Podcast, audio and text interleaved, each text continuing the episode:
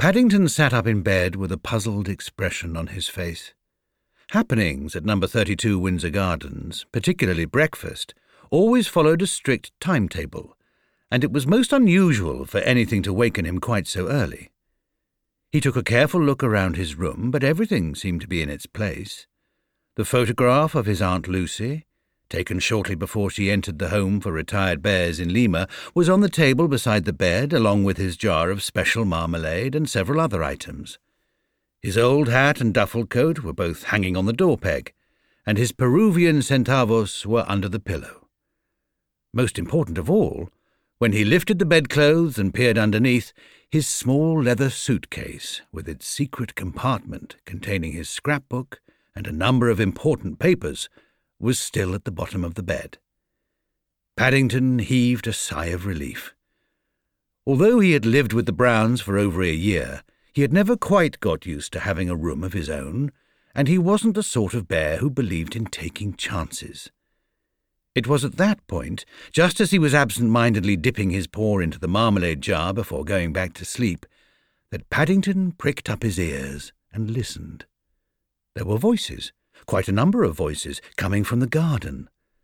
Several times he heard a door bang, and then, in the distance, he heard a noise remarkably like that of clinking plates, followed by the sound of Mr. Brown shouting orders. Paddington scrambled out of bed and hurried across the room to the window. It sounded most interesting, and he didn't like to think he might be missing anything. As he peered through the glass, he nearly fell over backwards with astonishment at the sight which met his eyes. He breathed heavily on the window pane and rubbed it with his paw to make sure he wasn't dreaming the whole thing.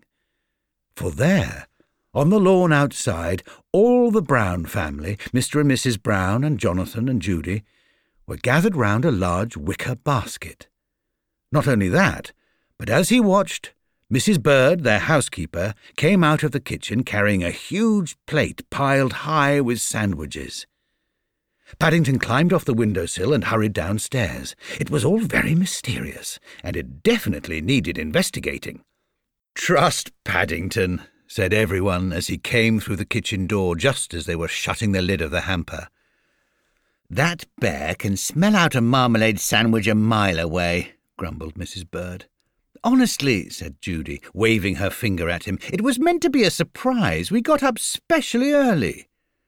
Paddington looked from one to the other with growing surprise. It's all right, Paddington, laughed Mrs. Brown. There's no need to be alarmed. We're only going for a picnic on the river.